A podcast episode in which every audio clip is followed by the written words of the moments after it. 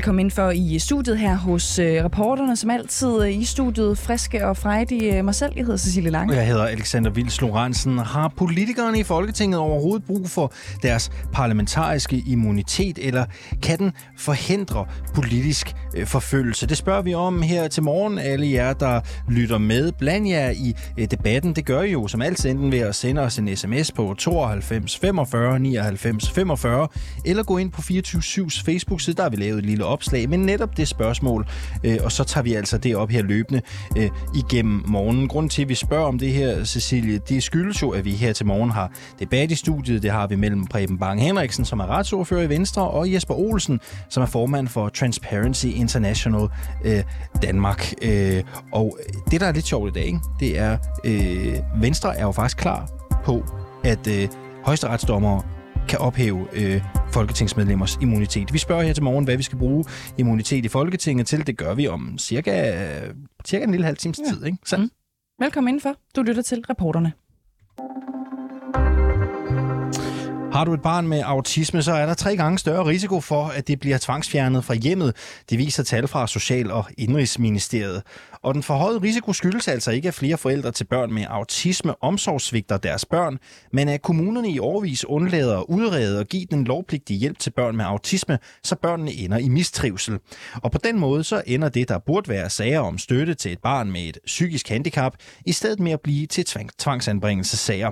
Så nyder kritikken her til morgen fra en række eksperter og forældre til børn med autisme, som vi altså kaster lys på. Og med os i studiet her til morgen til at belyse problematikken, der har vi dig, Kate Johansson. Godmorgen. Godmorgen. Du er formand for Landsforeningen for Autisme, og så har vi også dig, Thomas Hørby. Godmorgen. Godmorgen. Du er far til to døtre på 14 og 17 år, som har autisme, og som for nylig blev tvangsfjernet af Ankestyrelsen, efter I havde klaget over kommunens manglende hjælp til jeres familie. Kate, vi starter over hos dig. Hvad mener du er årsag til, at børn med autisme har tre gange så stor risiko for at blive tvangsfjernet i forhold til andre børn?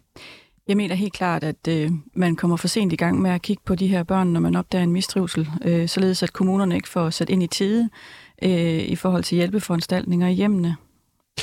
Thomas øh, Hørby, øh, du er far til to piger på henholdsvis 14 og 17 år, der begge har en autismeforstyrrelse. Og nu øh, riser jeg lige din sag øh, så øh, kort og præcist op som muligt, så øh, hæng lige i øh, derude. Du sender en klage til forvaltningen i Albertslund Kommune, efter du i årvis har bedt om hjælp til det rigtige skoletilbud og støtte fra en autismekyndig sagsbehandler til dine døtre med autisme.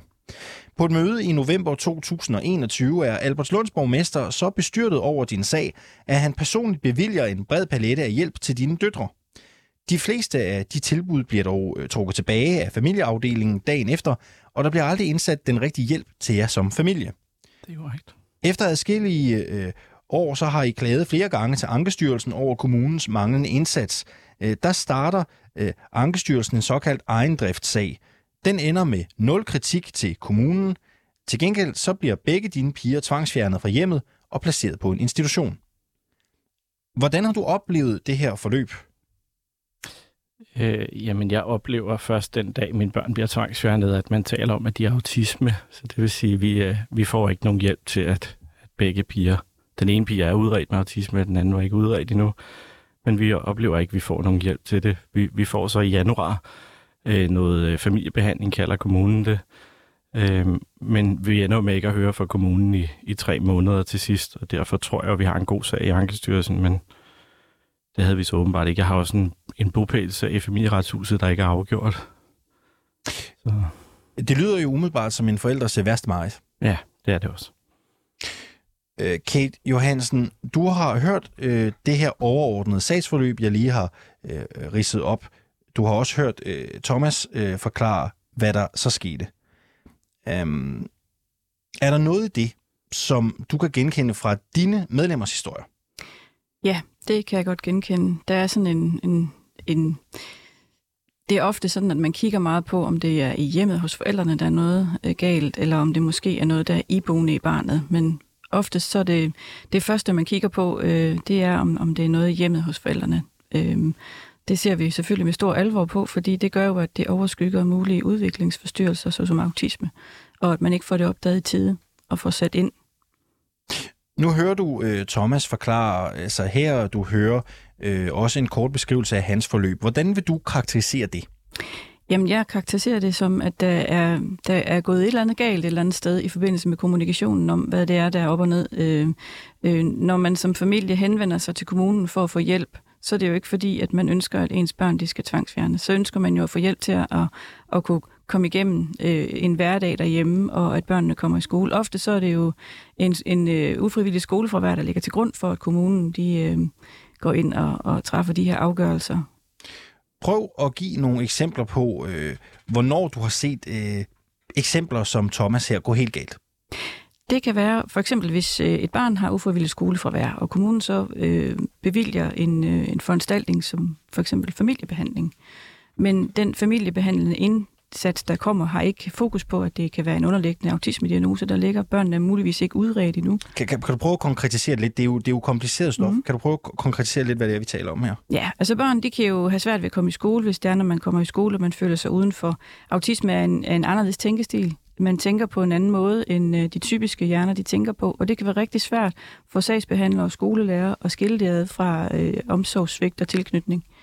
Øh, så ofte så bliver tilknytningen set på i forhold til forældrene, og så er det, man begynder at, at, at lave nogle foranstaltninger, så som forældrekompetenceundersøgelser, frem for at kigge på, om, om der er en udviklingsforstyrrelse hos barnet.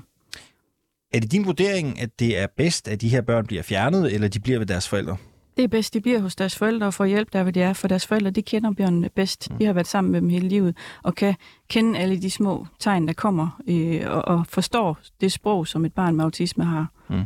Øh, det du forklarer her til morgen, med det en mente, så lyder det jo også lidt som om, at sagsbehandlerne øh, begiver sig ud i et område, de ikke ved så meget om, ikke? Jo, vi ser en generelt manglende viden om, hvad autisme er ude i kommunerne. Det gør vi. Er kommunerne overhovedet i stand til at træffe de her afgørelser, som du ser det? Jeg ser det sådan, at, øh, at med baggrund i, at vi ved, at sagsbehandlere ikke har viden om autisme, og det ofte bliver på baggrund af, af, af manglende tilknytning, man træffer de her beslutninger, så kan vi se i, i Landsforeningen Autisme, at der mangler en, en viden konkret viden omkring autisme, og det ser vi selvfølgelig med stor alvor på. Og det krænker borgernes retssikkerhed. Ja, det vil det gøre. Mange forældre til børn med autisme, de beskriver, hvordan deres børns symptomer på autisme, som eksempelvis manglende øjenkontakt eller sociale vanskeligheder, bliver tolket som resultatet af mangelfuld omsorg eller tilknytningsforstyrrelser på grund af forældrene. Det er også det, du er lidt inde på øh, her. Hvorfor er det, de her symptomer på autisme, de bliver tolket som manglende ja, forældreevne, kan man jo godt kalde det? Igen så er autisme jo en helt anderledes tænkestil. Hvis man ikke forstår, hvordan tænkestilen autisme den er, så, så ligner det lidt, at øh, barnet kan være tilknytningsforstyrret. Det at være autist, det er, at man ikke, man ikke på samme måde føle tænker som neotypiske. Neotypiske det er dem, der ikke har en autismehjerne, en standardhjerne. Øh, og, og, og der kan man sige, at, at når man føle tænker, så, så kan man måske også bedre give udtryk for sine følelser. Som, som et autistisk barn, øh, hvor man der kan man typisk ikke sige, hvad man føler. Det er simpelthen øh, svært. Man kan sige noget om noget konkret, hvad man synes om en bestemt ting, men man kan ikke sige så meget om, hvad man føler, for det er ikke sikkert, at man kan mærke det. Thomas Hørby, er du blevet mødt med fordomme omkring dine forældreevner på grund af dine døtres vanskeligheder? Øhm, nej, det er jeg faktisk ikke, for jeg har faktisk ikke blevet afprøvet mine forældreevner. Der er hverken lavet forældrekompetenceundersøgelse eller noget i den stil på mit. Mine piger boede hos deres mor, indtil de blev tvangsfjernet, og man har ikke kigget på mine forældreevner, selvom man har iværksat øh, støtteforanstaltninger, kalder man det, hvor man har brugt flere hundrede tusind på et familiebehandlingsfirma, som pegede på mig som mulig bobælsfar. Så valgte man at fjerne mine børn. Ja, det lyder jo som ja. vi spilder offentlige midler, umiddelbart. Ja. Øhm, Undskyld, jeg afbryder. Det er bare, jeg kan sige, at du ryster på hovedet, øh, ja. Kate. Hvad tænker du egentlig, når du hører om sådan et forløb? Jeg synes, det er, undskyld, jeg synes, det er påfaldende, fordi man har jo, man har jo en, en grundregel, man egentlig kører efter i forhold til anbringelse. Når man anbringer, så skal man egentlig helst netværksanbringe.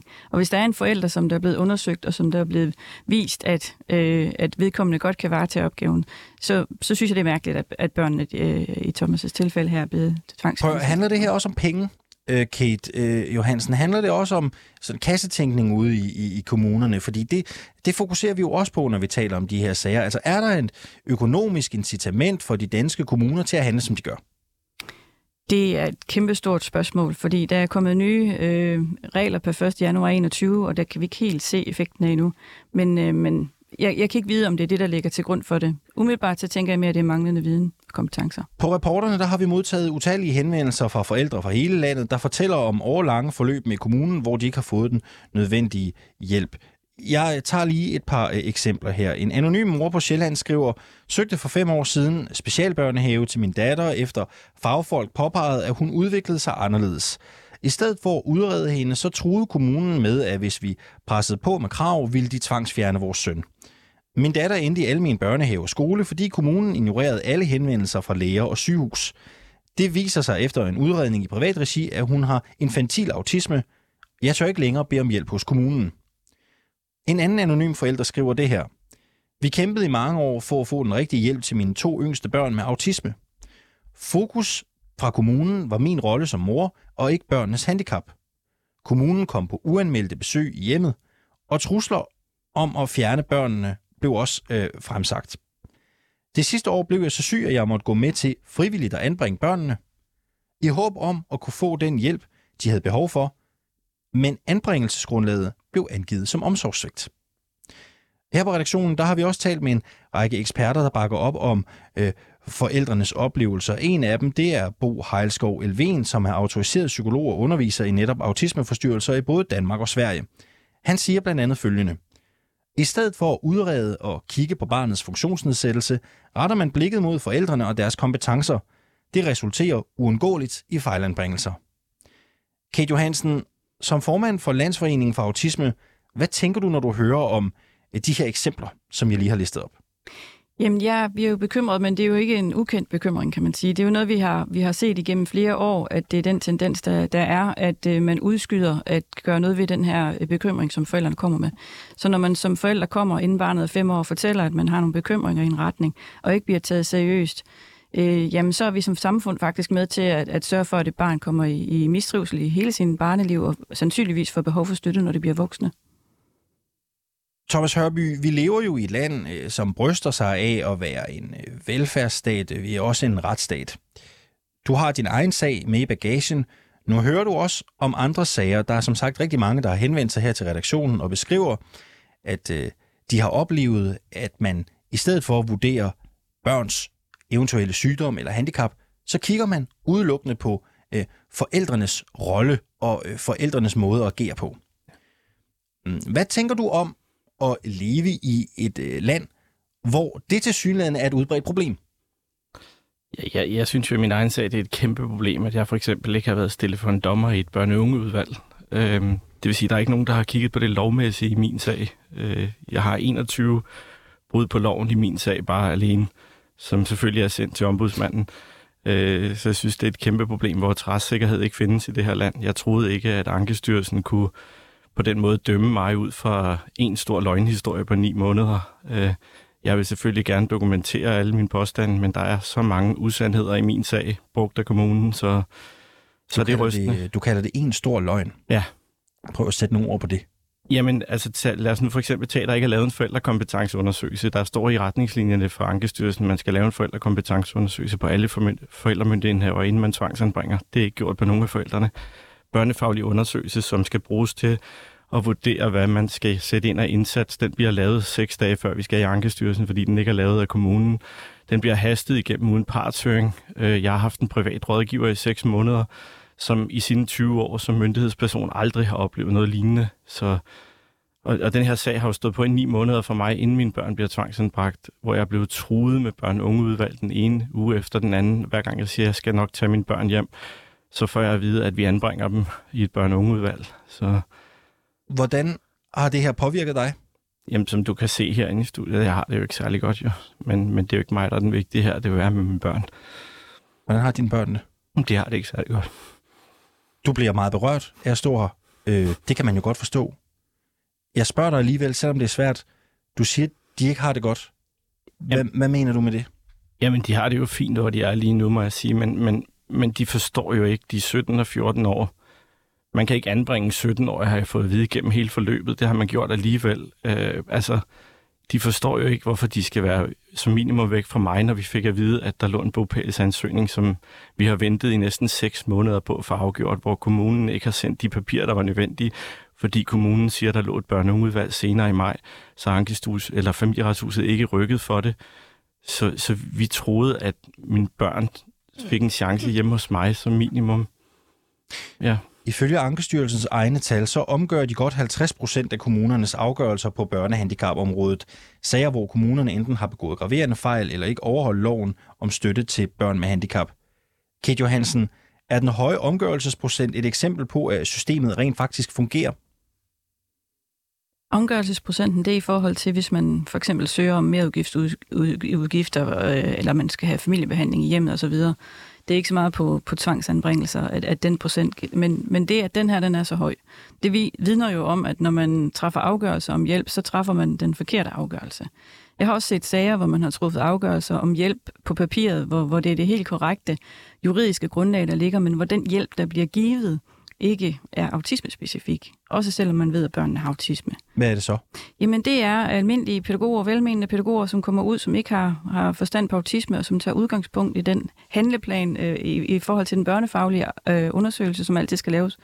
Øh, og det kan være sådan noget med at fokusere sådan ensidigt meget på, hvilken kost børnene de får at spise. Og der ved man jo, at autister de kan være meget selektivt spisende, så det kan alene være en indikator på, at, at man måske øh, kigger for meget på, på hvad det er, der er, der er med børnene og med forældrene, i stedet for at kigge på 360 grader rundt om barnet.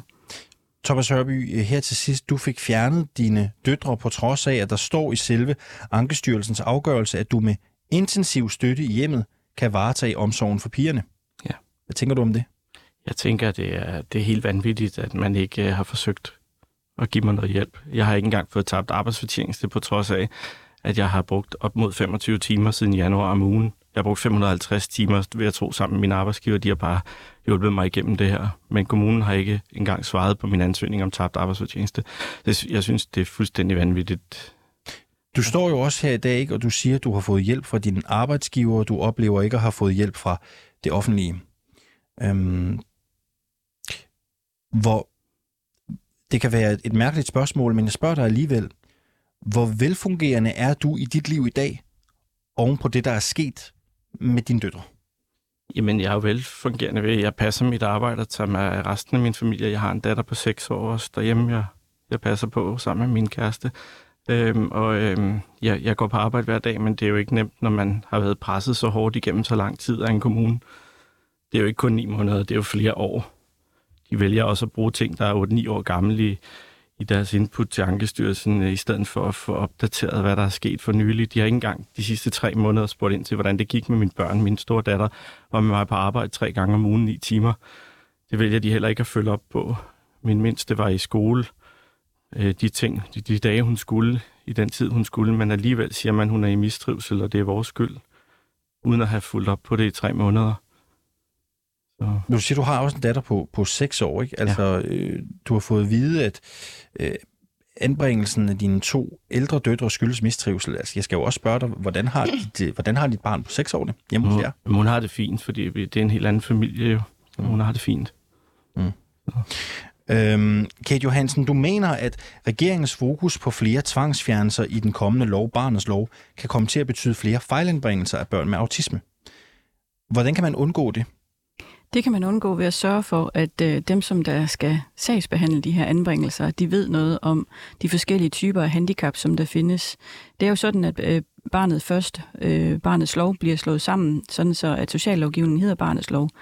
Børnene de får en masse rettigheder, og det er faktisk på sin vis rigtig godt. Man skal bare huske at tage, tage højde for dem, der har et handicap, og især et autistisk handicap, som, som er et socialt kommunikativt handicap.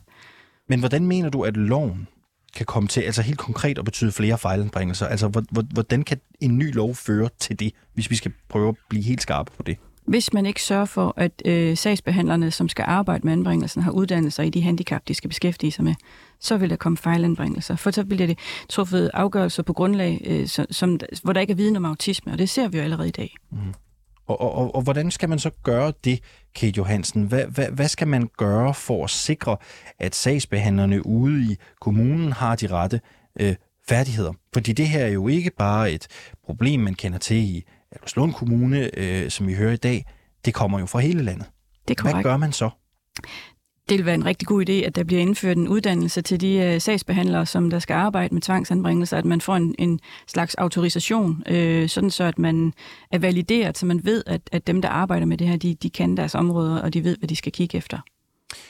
Tusind tak til øh, jer øh, begge to. Øh, tak til dig, øh, Kate Johansen, øh, for at tak. komme med her. Også tak til dig, øh, Thomas Hørby. Vi har forsøgt at få kommunernes landsforening KL til at stille op til interview, men de har takket nej til at stille op her i dag øh, mandag. Vi har nu henvendt os igen til både formanden og næstformanden i kommunernes landsforening og tilbudt en interviewaftale når som helst, når de har øh, mulighed øh, for det. Jeg ved ikke, Cecilie, om vi skal videre, eller om vi lige kan nå et par, øh, et par, et par øh, eksempler mere, vi er blevet øh, gjort opmærksom på her på, på redaktionen. Jeg tror sagtens, vi kan nå det. Lad os bare prøve at tage en anonym mor her. Øh, jeg har en datter med autisme. Vi er tre gange blevet indirekte truet med anbringelse. Siden da har vi ikke henvendt os eller bedt om nogen form for hjælp til hende, selvom vi ifølge loven har et krav på det. Jeg ønsker at være helt anonym, da jeg frygter for, hvad kommunen kan sætte i værk, hvis jeg står øh, frem. Altså øh, forældre her, som er bange for at bede om hjælp til det, der kan være potentielt syge børn, ikke? fordi de simpelthen er bange for at få den forkerte Og vi må også bare behandling. sige, ja, det er jo ikke enestående det der med, at vi øh, hører fra anonyme forældre, som virkelig ønsker at bevare den der anonymitet, fordi de siger, de er simpelthen bange for, at kommunerne bliver opmærksom på dem på et eller andet tidspunkt og, og vælger at tvangsfjerne øh, deres børn. Vi har også en anden anonym mor her, som skriver ind, jeg har fået tvangsfjernet begge mine børn. Min datter B har en alvorlig hjertesygdom, og vi ved ikke, hvor længe hun har tilbage. Min søn øh, L er autist. I tre måneder står jeg uden nogen aflastning til ham, der far ikke magter noget. Januar 2021 så blev vi tilknyttet familiefokus, men er chokeret over, hvor lidt hjælp jeg får. Selvom begge skoler beskriver børn i trivsel i hjemmet, så er de indstillet til øh, anbringelse. Og lad os lige tage en mere her. En anonym mor skriver, jeg er mor til en nonverbal søn med svær autisme. Kort inden han blev 18 år, var jeg til møde i Ishøj Kommune. Til det møde øh, blev der sagt, at hvis ikke jeg var indstillet på at gøre, som de sagde, så ville de sætte gang i en sag, der ville sætte tvivl om, hvorvidt jeg var i stand til at være værve for min søn som jeg har passet fra fødslen, og er beskrevet fra samme kommune, at jeg er en god og ressourcestærk forældre. Jeg har truslen på skrift. Vi øh, følger jo op øh, på de her øh, sager her på redaktionen. Vi sidder jo og graver i det, og hvis man har en sag, man har lyst til at dele med os, så kan man skrive til os her på redaktionen. Det kan man på reporterne 247.dk, reporterne 24 og så syv.dk.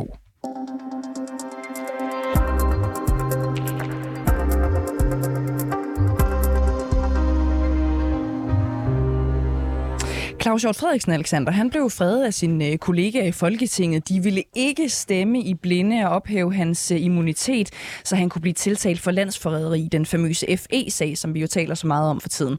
Spørgsmålet er jo så nu, hvad skal der ske med den politiske immunitet? Det er det fokus, vi har her på reporterne her til morgen. Øhm, velkommen til dig, Preben Bang Henriksen, retsordfører for Venstre. Tak for det. Og også velkommen til dig, Jesper øh, Olsen, formand i Transparency International øh, Danmark, som arbejder med antikorruption. Øh, den her sag, den drejer sig om statshemmeligheder og har en øh, anden karakter, måske også, end de sager, vi tidligere har set. Det har fået øh, højesteretsdommer Jørgen Sten Sørensen til at foreslå, at man simpelthen bare dropper den der immunitet. Det øh, mener du ikke er den rigtige løsning, i Preben Bang, Henrik, øh, undskyld, Preben Bang Henriksen, men du er heller ikke sådan helt afvisende over for, at man måske i særlige sager, som tilfældet med Claus Hjort Frederiksen, lader immuniteten være op til en højesteretsdommer, så at sige. Prøv lige at forklare, Preben Bang øh, Henriksen, øh, hvorfor kan det være en god idé? Ja, jeg kan starte med at sige, at den øh, aktuelle situation, vi har set her, den er jo ikke tilfredsstillende for ret mange. Øh, I hvert fald ikke for os folketingsmedlemmer. Jeg vil ikke være med til at, at stemme i Folketinget med bind for øjnene. Jeg skal vide, hvad jeg stemmer om, og jeg må ikke deponere min stemme hos eksempelvis min øh, partiformand, eller hos Rigsadvokaten, eller hvem det nu er, man ønsker. Øh, jeg skal følge afstemningen, så vi kan sige, øh, Claus Hjorts udfald fik det naturlige udfald, den fik, fordi vi skal vide, hvad vi stemmer om. På den anden side set, så kan der jo opstå situationer, hvor øh, det hele gentager sig, og hvor man må sige, at det er utilfredsstillende, at, øh, at vi har den løsning, vi har i dag. Og det kan reelt tale for en ændring af, af grundloven på et eller andet punkt det kunne, og så nævner jeg et eksempel, som jeg ikke har gennemtænkt, det skal jeg sige med det samme, men det kunne eksempelvis være en løsning, hvor i disse særlige situationer, at, at højesteret måske indtog øh, den rolle, som Folketinget har, jeg gentager, i de helt særlige situationer, hvor Folketinget ikke kan se det grundlag, som der stemmes på. Vi skal jo huske, at den her regel er jo en, der er skabt for, at regeringen ikke skal forfølge en øh, politisk øh, modstander, og det er nu helt sikker på, at højesteret godt kan holde øje med. Ja, og det er du nemlig ret i. Men prøv også lige at give os et eksempel på, eller en eller anden øh, situation, hvor du tænker, at det kan være den rigtige løsning, at det simpelthen er en højesteretsdommer, som skal gå ind og vurdere, om den politiske immunitet skal ophæves.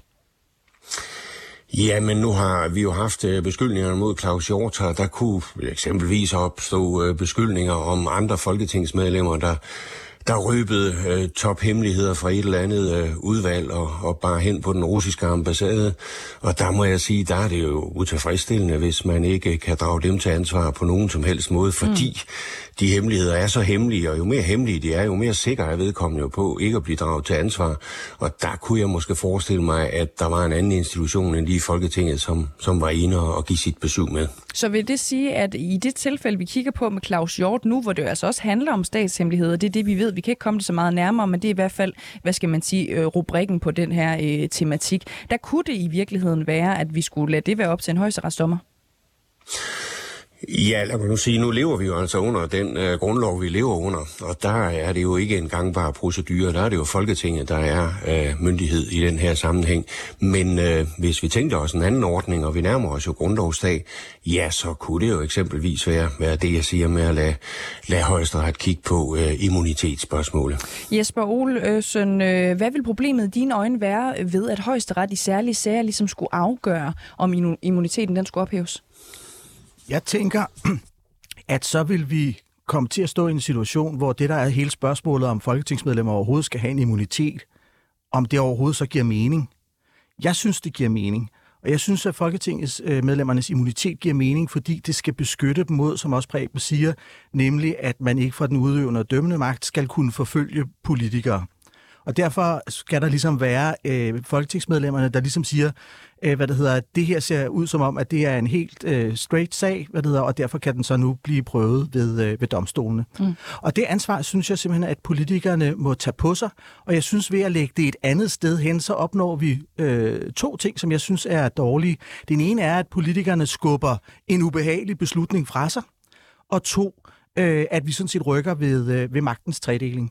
Når det så er sagt, så forstår jeg godt, og jeg kan sådan set også godt fuldstændig følge Preben øh, i den her situation, hvor han siger, at han vil ikke stemme i blinde. Og det er også derfor, jeg siger, at jeg synes i virkeligheden, man skulle prøve at finde ud af at løse problemet, i stedet for at lave grundloven om. Hvordan kunne man gøre det? Jamen, det kunne man gøre ved, at øh, regeringen havde taget på sig og give Folketinget lige akkurat nok informationer til, at man kunne føle sig betrykket i, at her var der ikke tale om en politisk forfølgelse, men en, hvad det hedder, en overtrædelse, som skulle prøves ved domstolene. Fordi man men, jeg hører ikke til dem, der mener, at Folketinget burde have haft fuldt indsigt i anklagen.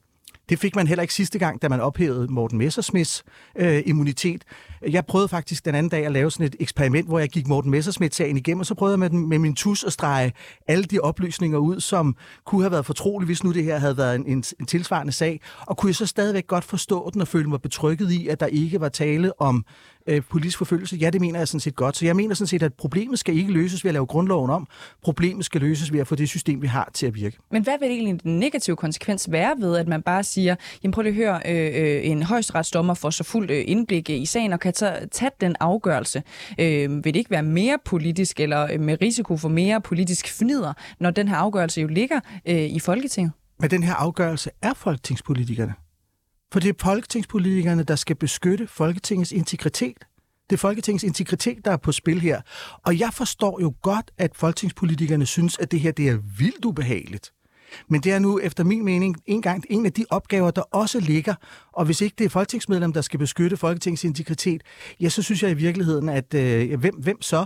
Øh, det synes jeg bliver sådan en lidt mærkelig ordning. Mm. Men det er mere, om vi kan øh, komme det nærmere egentlig. Altså, nu ved vi godt, hvordan det er. Det står i grundloven osv. osv. Det er sådan set Folketingets øh, ansvar at, at værne om den her integritet. Men hvad vil der egentlig ske, hvis man bare lod det være op til en højesteretsdommer? Kan du komme på, et, øh, på en negativ konsekvens? Jamen, hvad det hedder, jeg kan sidde bare og kigger ud over Europa. Og jeg skal ikke meget længere hen over Østersøen, når jeg kommer til Polen. Og hvad er det, der er sket i Polen? Der har der været lavet et massivt angreb på domstolene, og hvor den polske regering har, hvad det hedder, udskiftet dommer og højesteretsdommer, så det passede ind i den politiske øh, mening der. Vi skal altså ikke særlig langt væk. Det er et EU-land, det er et NATO-land. Så derfor handler det sådan set i virkeligheden for mig om, at vi skal, om jeg så må sige, øh, fremtidssikre eller blive ved med at fastholde den ordning, at det er politikerne, der skal værne om integriteten. Fordi jeg ser ikke, at vi har, er på vej mod polske tilstand overhovedet.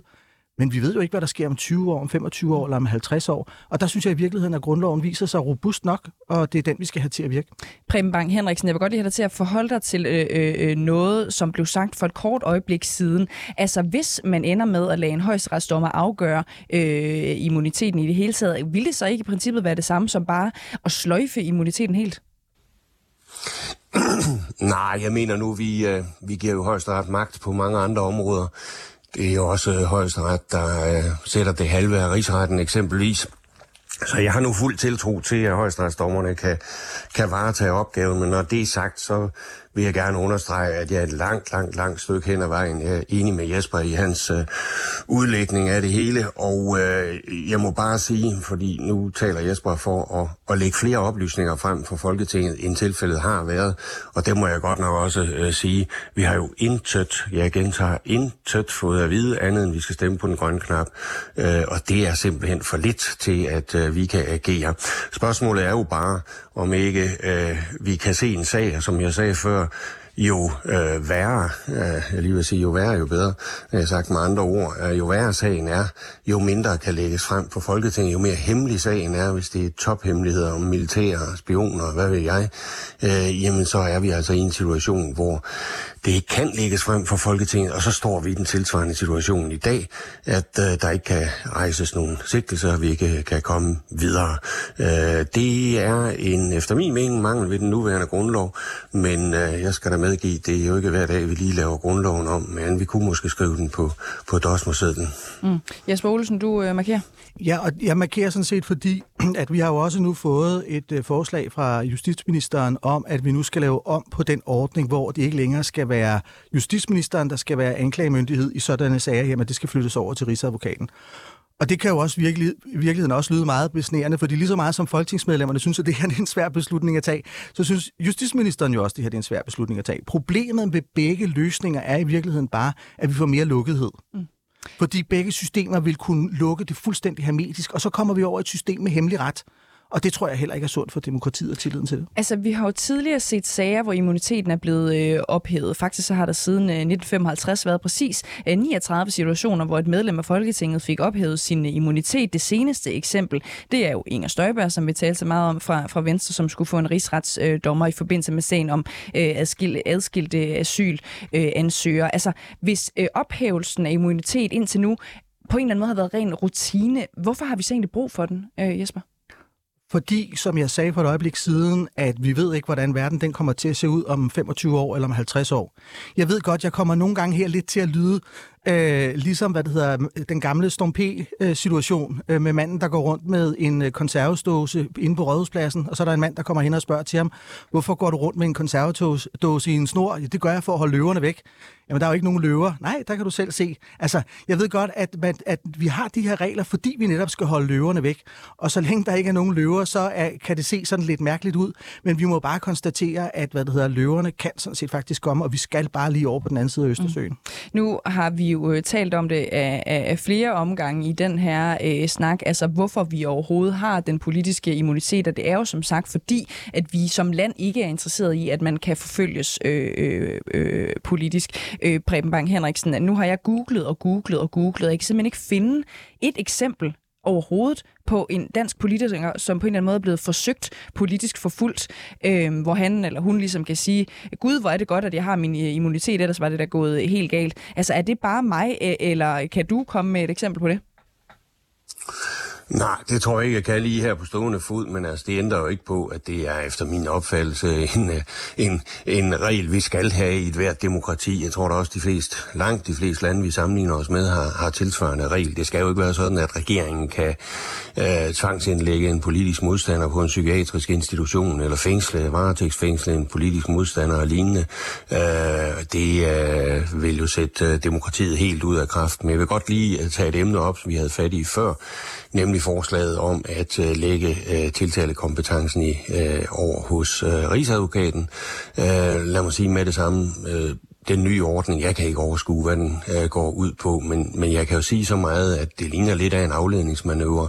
Vi er i gang med at diskutere politisk immunitet og ophævelse af den politiske immunitet, og, og min øh, stemme vil være nøjagtigt den samme, om det udkast til anklageskrift, der ligger foran mig, om det er underskrevet af Rigsadvokaten, eller statsministeren, eller justitsministeren. Det vigtige for mig, det er, at jeg ved, hvad jeg stemmer om, og det har jeg ikke vidst i den forgangne sag. Tiden løber, øh, de her, men jeg vil sige forløbet tusind tak, øh, fordi I deltog i den her øh, debat. Altså Preben Bang Henriksen, retsordfører for Venstre, og Jesper Olsen, formand i Transparency øh, International Danmark. I USA der sørger man stadig over de 19 børn og to lærere, der i sidste uge blev skudt og dræbt i det dødeligste skoleskyderi i USA i 10 år. Det fandt sted på en grundskole i byen Uvalde i delstaten Texas, hvor den kun 18-årige morder trængte ind med to skarplatte automatrifler. Og vi skal netop til Texas nu, for debatten om våbenkontrol, den raser igen i USA i kølvandet på massakren. Men bare fordi man er forfærdet over drabene, så betyder det ikke, at man er tilhænger af en strengere våbenkontrol.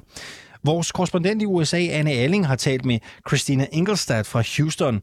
Hun er mor til to børn på 5 og 10. Hun er republikaner, og hun har selv flere våben i hjemmet.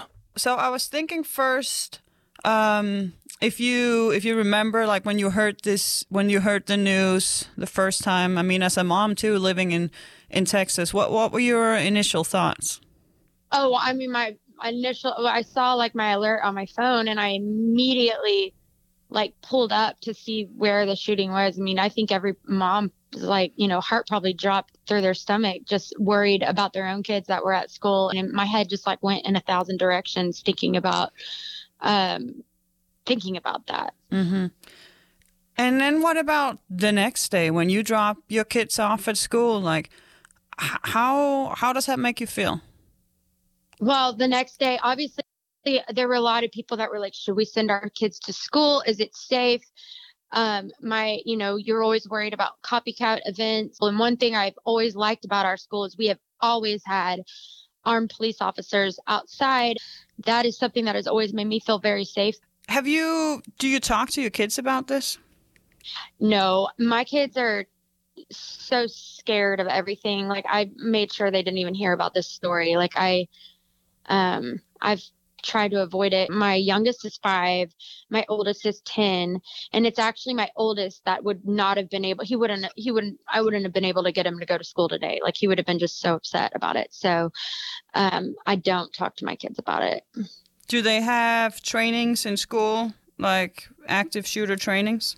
Yes they yeah they they've had um, active shooter trainings at our school which is sad that we even have to think think about that but and i think maybe the main question I've heard from from people, both Americans but across the world, hearing this news is like, why?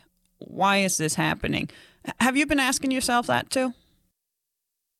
Yes, I do ask myself that. Um, you know, me personally, I'm going to attribute it to the moral decline. Like we do right now, it seems like educators and um, lawmakers, their main goal is to make a woke culture in our school. Like people are letting kids who might truly, in my opinion, have mental issues, who show signs of mental issues, show signs of confusion, maybe about their gender or where they fit into society, and they might be like calling for help.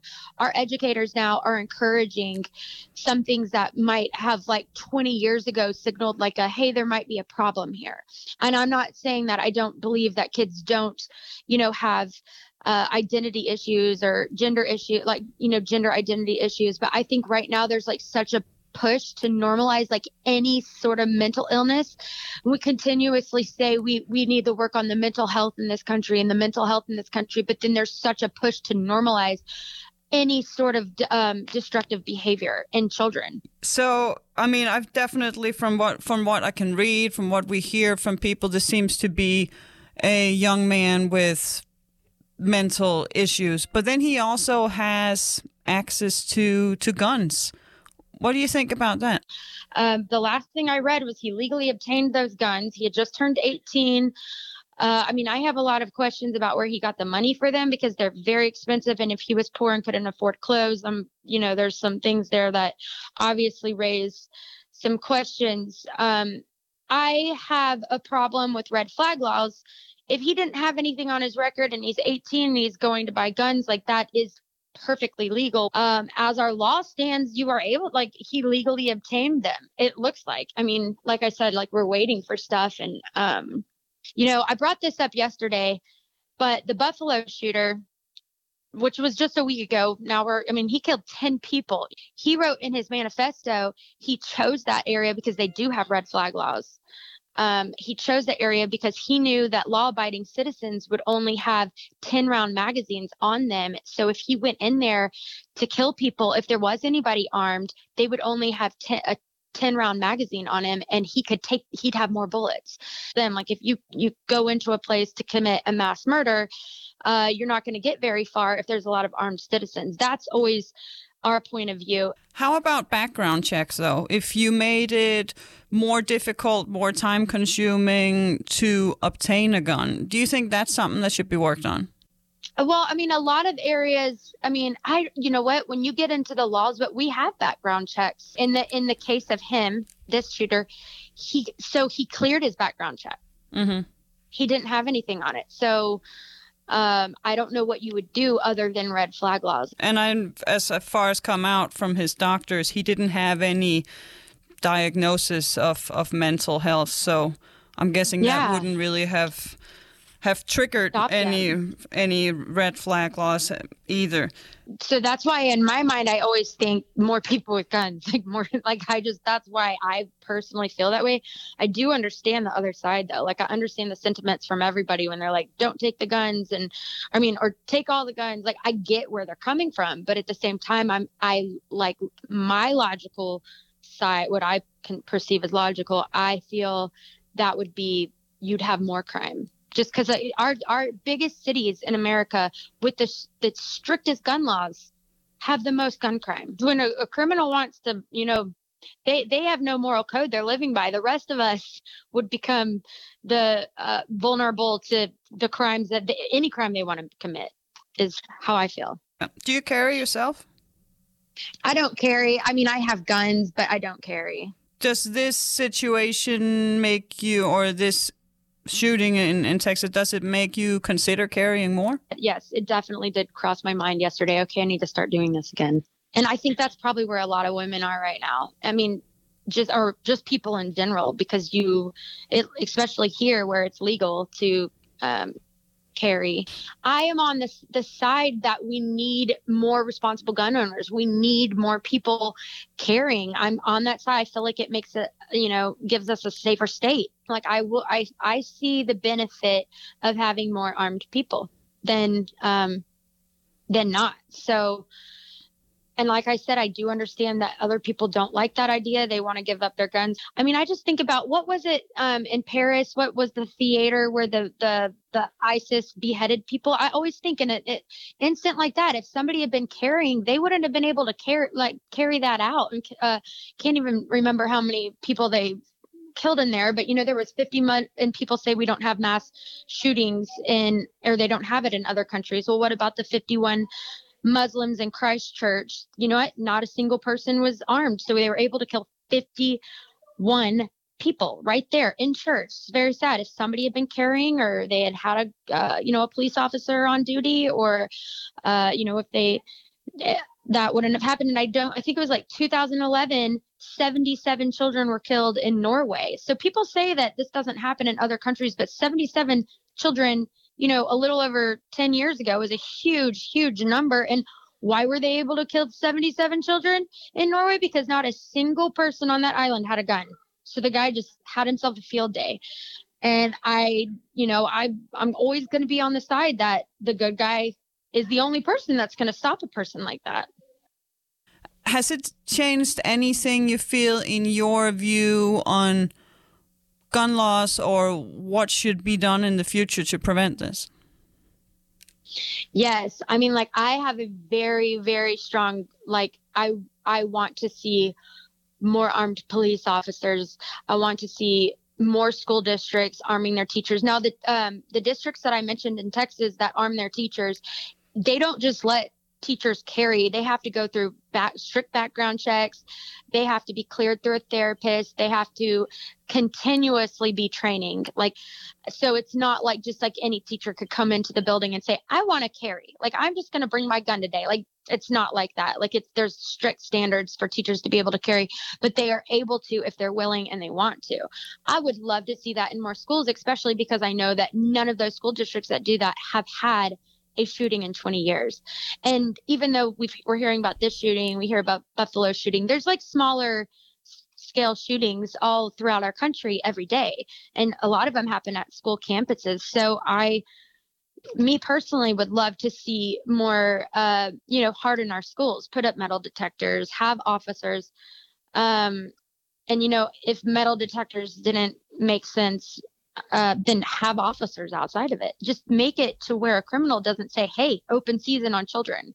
Og det var altså USA-korrespondent Anne Alling, der havde talt med Christina Engelstad fra Houston. Har du en forventning om, at øh, politiet kommer, hvis øh, du melder et voldeligt overfald, mens det sker? Ja, det havde vores kollega i hvert fald her på stationen, ham der hedder Jakob Weiler, som er vært på krimimagasinet Døgnrapporten. Og i sidste uge, så var han netop vidne til et voldeligt overfald. Men Jakob blev også en lille smule øh, paf, da han fik ordensmagten i røret og bad dem at rykke ud til det her overfald. Øhm, for det gik ikke helt som forventet. Vi kommer ind i historien på et tidspunkt, hvor to mænd af flere omgange har råbt racistiske gloser efter en ung brun kvinde i et S-tog på Glostrup station, lidt uden for København. Og så kommer der så en fyr ind, øh, en lidt, lidt relativt øh, stor gut, øh, meget venligt udseende, går over til hende her kvinde, kigger engang på de der to fyre, og tager armen om hende, og øh, siger, kom, lad, lad os bare komme væk herfra. Det er ikke det, er ikke det værd. Bare lad dem være. Prøv at tage dem væk. De der to fyre, de siger, øh, øh, noget stil af, hvor, hvorfor, hvor fanden blander du dig? Øh, din landsforræder råber landsforræder efter ham, ikke? mens han tager hende af kvinden væk. Og vi sidder i cykelkopæen. De er øh, næsten ude der, hvor der er en dør til en mellemgang. Og de her fyre, de bliver bare ved med at råbe, skride hjem til dit eget land, alt sådan noget der. Og øh, hun stopper ligesom i døren og siger noget i stil af, altså grædende selvfølgelig, øh, siger noget i stil af, øh, øh, jeg, jeg, jeg er altså også bare et menneske, jeg, jeg er bare en kvinde, og de siger til hende, den ene af dem, ja, jeg er bare græd. Jo flere tårer, jo mere griner vi. Okay, alle de her detaljer har jeg jo ikke fået før. Nej, øhm, og vi er ikke færdige. Nej. De, de fortsætter, de her to, kvinden og manden, der prøver at få hende væk fra de her to meget ubehagelige gutter. Det skal siges, de er nogle øh, mænd i slut 20'erne, tror jeg, midt 20'erne måske. Øh, rimelig veltrænet. Den ene af dem øh, ligner især en, altså bare i, i forhold til hans statur, der var øh, sådan en rigtig kampsportsbrød. Ikke? Mm. Øhm, og på det tidspunkt begyndte jeg at tænke, okay, hun er i sikkerhed, de er på vej væk, nu er jeg tilbage i den her kopé sammen med de her to gutter. Jeg har blandet mig øh, må ikke de lige skal over og øh, sige noget til, at jeg sidder med, med en bog og slå den ud af hånden. Eller jeg, for, jeg forestiller mig, at nu er jeg næste target. Er du, er du bange?